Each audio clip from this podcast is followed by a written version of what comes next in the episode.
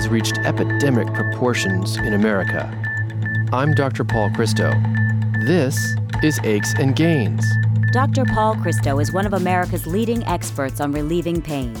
He's board certified, Harvard trained, and a pain medicine specialist at Johns Hopkins. U.S. News and World Report ranks him as a top doctor and among the top 1% in the nation for pain management. Becker's Review selected him as one of the 70 best pain management physicians in America. He's listed as a super doctor for the Washington, D.C., Baltimore, Northern Virginia area. Aches and Gains is a weekly talk show covering all aspects of pain and pain relief. The human impact is real. Older adults, children, and even infants struggle to cope with pain. But there's hope and there are treatments that can ease pain and suffering. The show offers compelling stories about people who've found relief. We share cutting edge treatments from contributing experts, and we offer ways to help people cope with their pain. Welcome to the show. Dr. Maya Angelou is an American author, poet, and humanitarian. She's best known for her autobiographies that tell of her childhood and early adult experiences. Her career includes directing and acting. In fact, she appeared in the TV miniseries Roots in 1977 and was the first African American woman to direct a major film called Down in the Delta in 1998. Dr. Angelou holds the Reynolds Professorship of American Studies at Wake Forest University and has been awarded multiple honorary degrees. President Obama presented her with the Presidential Medal of Freedom in 2011, and she's also received three Grammys and most recently a 2013 National Book Award.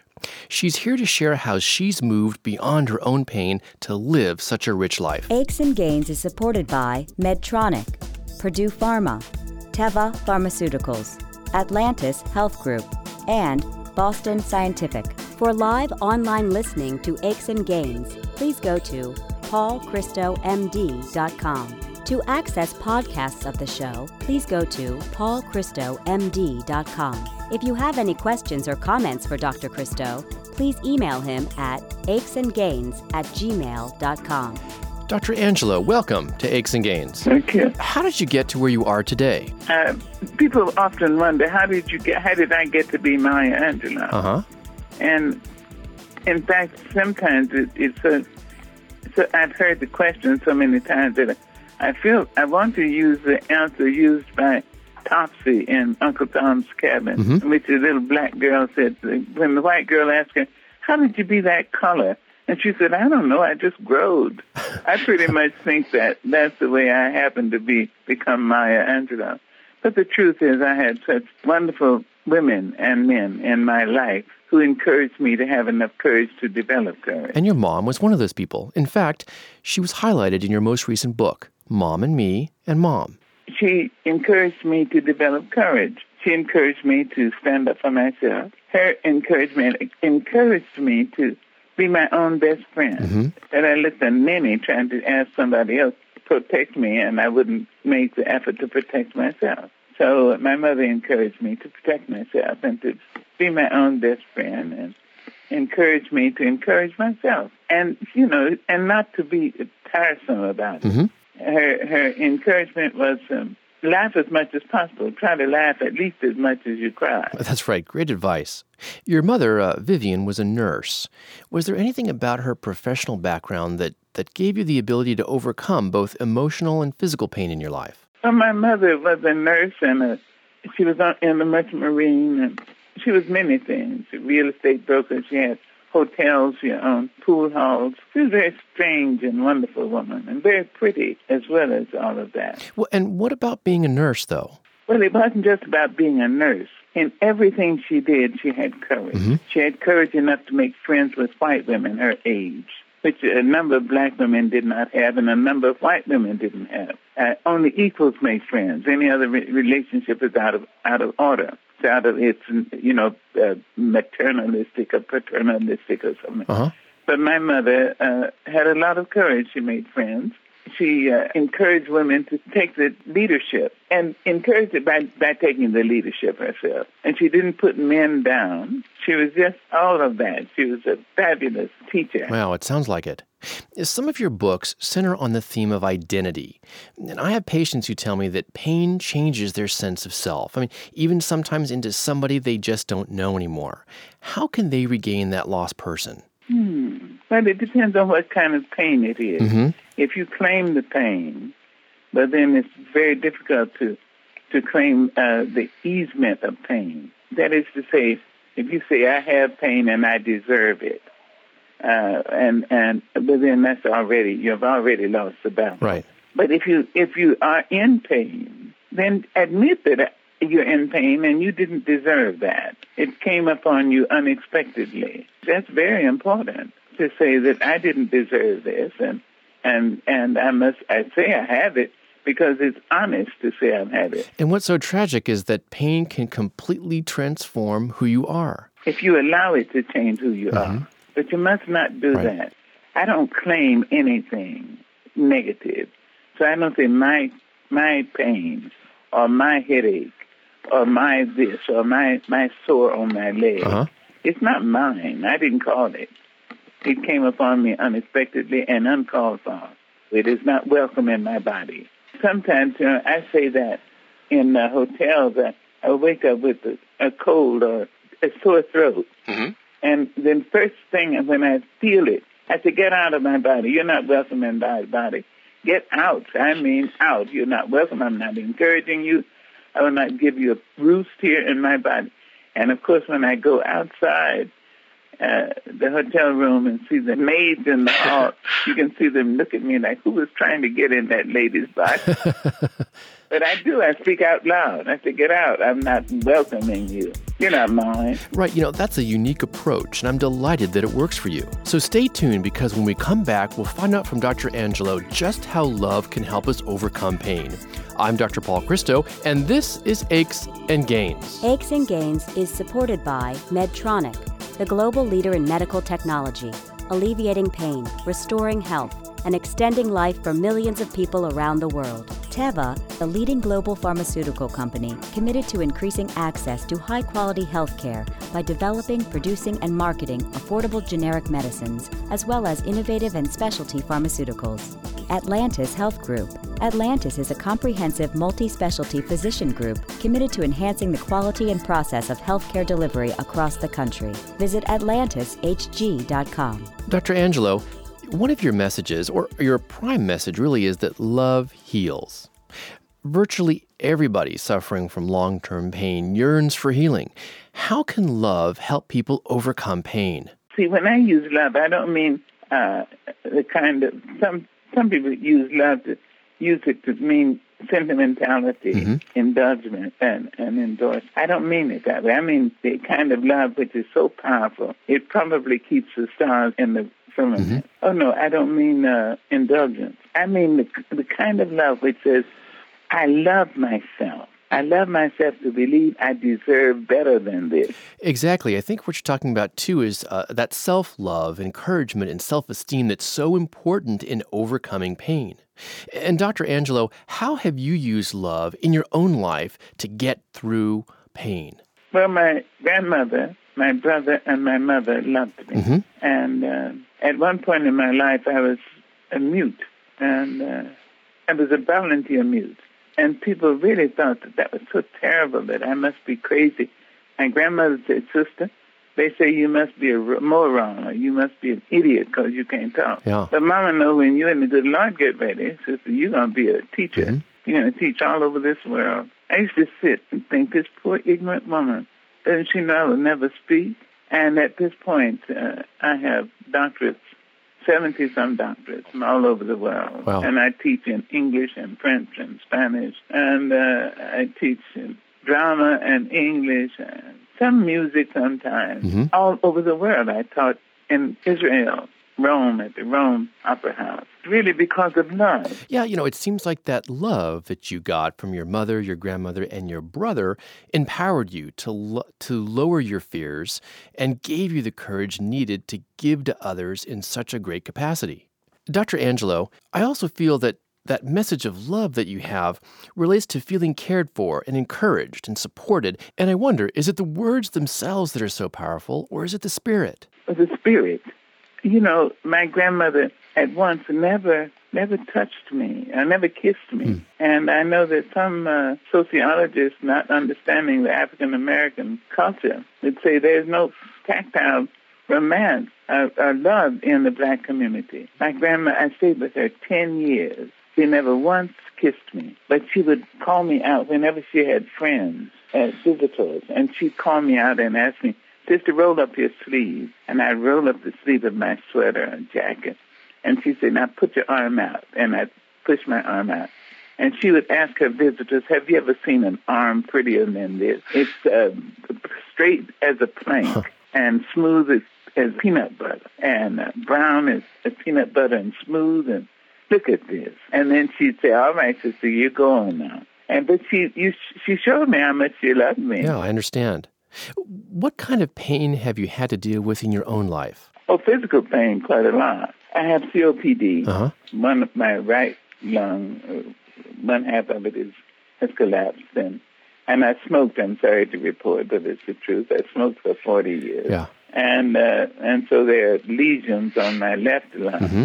So I had to have uh, oxygen supplements, and and I'm visited with uh, with arthritis quite seriously. Okay. And some of it has to do with growing old. You know, I, Art Linkletter said growing old is not for sissies. right. So you know that it's not going to be a lot of fun, but you can grow old with some some grace and some humor and some style, and I intend to be that way at, at 95. And you certainly have done that so far. And how about emotional pain?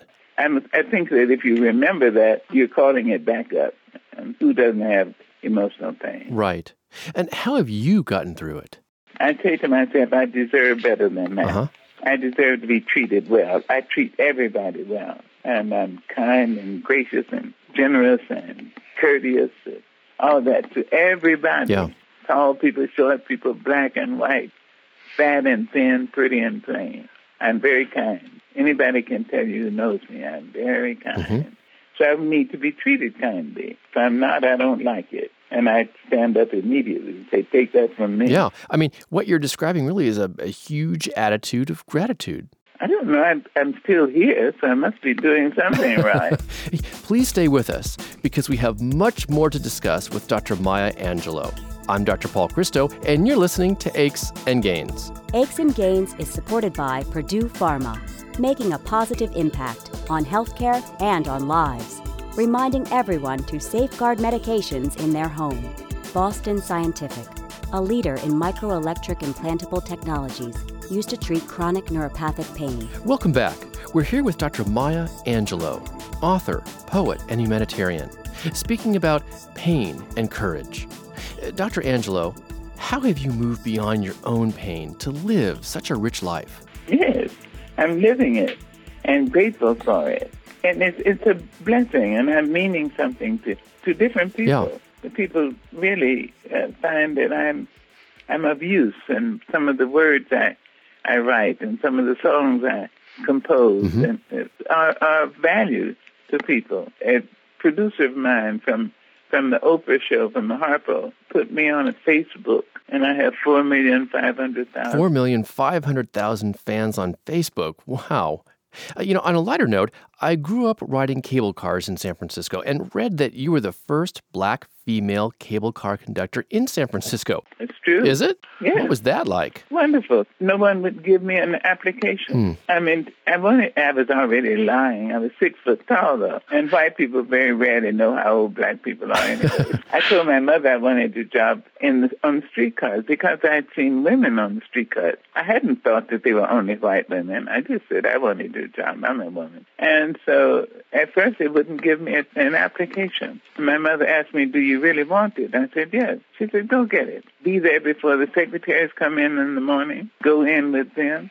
Sit there, read one of your big books, Dostoevsky and Tolstoy and all of that. Mm-hmm. And then uh, when they go to lunch, you wait until they go to lunch. And I'll give you plenty of money. You give yourself a wonderful lunch. Go back and be back there before the secretaries return. Right. And when they leave for the day, you leave for the day. After a few days, God, I hated it. because they would pass by me and make all sorts of snide remarks, racial pejoratives. But I dared not go home and tell my mother I wasn't as tough as she thought I was. So I sat there, and then after a few weeks, a man came out and, and asked me, come in. He asked me, why do you want to be on the streetcar? I said, because I like the, the uniform. uh, he said, Well, and what else? And I told, I lied up and down. I used my grandmother's name, my father's mother's name. She had hardly been in a car, let alone had somebody drive something. So I got the job. And my mother asked me, "Do you know what? What did you learn?" I said, "I learned that one, I had a good uh, protection. You, were, she was my protector." And I, and she said, "No, really, what you learn that if you really want it, then you can get it, no matter what it is. If it is a good thing." I love that message. Dr. Angelou, you've written about the interconnectedness of all races, but like certain races, patients in pain feel marginalized and isolated. What can they do to reconnect with others? Well, I think that when you admit that you don't deserve the pain, Uh-huh. then you can say, well, neither does he. Right. Joe and Mo. And no, no Flo doesn't receive, deserve the pain either. Nor does Elaine or Beck Train. They don't deserve the pain. So I can feel some empathy Mhm. for that person Right. in pain. Because I, I know it. I know that, what, how my back feels and how my knees feel. I understand. I agree. Both empathy and compassion for others are important for healing. You know, I did a show earlier on Is Pain a Curse from God?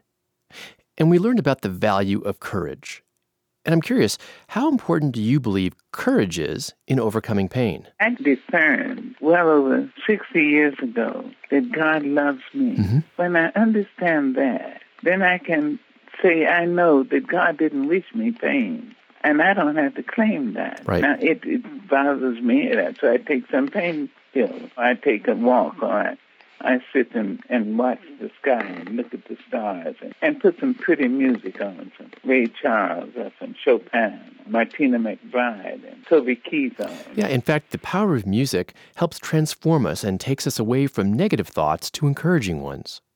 And Dr. Angelou, is there anything other than music that you find soothing? I have a wonderful art collection and a beautiful sculpture garden. Mhm. I go out and look at the sculpture garden and be lifted up and smile. And I listen uh, to a, a preacher, television preacher, and I love his statements. I love his his preaching, and I love his jokes even more than that. so I listen to the jokes, and it means a lot to me. Yeah. And to laugh, you see. Right. And then I tell them, I remember the jokes so I can tell them to other people who may be in pain. Mhm. Absolutely. I mean, giving others the opportunity to laugh makes them feel better and separates them from their pain. I really like your quote that, that says, Nothing so frightens me as writing, but nothing so satisfies me. It's like a swimmer in the English Channel. You face the stingrays and waves and cold and grease, and finally you reach the other shore and you put your foot on the ground. Ah. What can we do to reach the other shore when it appears so far away because obstacles like pain, depression, and fear block the path? Well, you have to admit how far you've already come. Right. That's the first thing. If you've only come uh, two strokes, you can look back and say, I've come two strokes already. Mhm. And nobody really expected me to come this far. What about if I do 10? I've already done 19 strokes, and you just continue. It's the small steps that, when they come together, create a big difference. We have to take a break, but please stay tuned because when we come back, we'll talk to Dr. Angelou about how the process of writing helps heal and comfort. I'm Dr. Paul Christo, and this is Aches and Gains. For live online listening to Aches and Gains, please go to paulchristomd.com. To access podcasts of the show, please go to paulchristomd.com. That's paulchristomd.com. Welcome back. We're talking to Dr. Maya Angelou and focusing on courage and pain. Dr. Angelou, how can the process of writing, things like poetry or, or otherwise, help heal and comfort?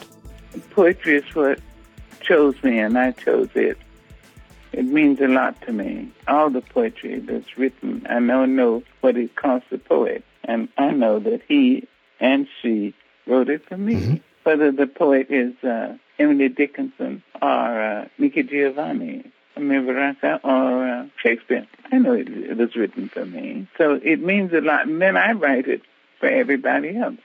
I used to think at one point when I was a mute, I used to think of my whole body as an ear, that I could go into a room and and internalize all the sounds, Yeah.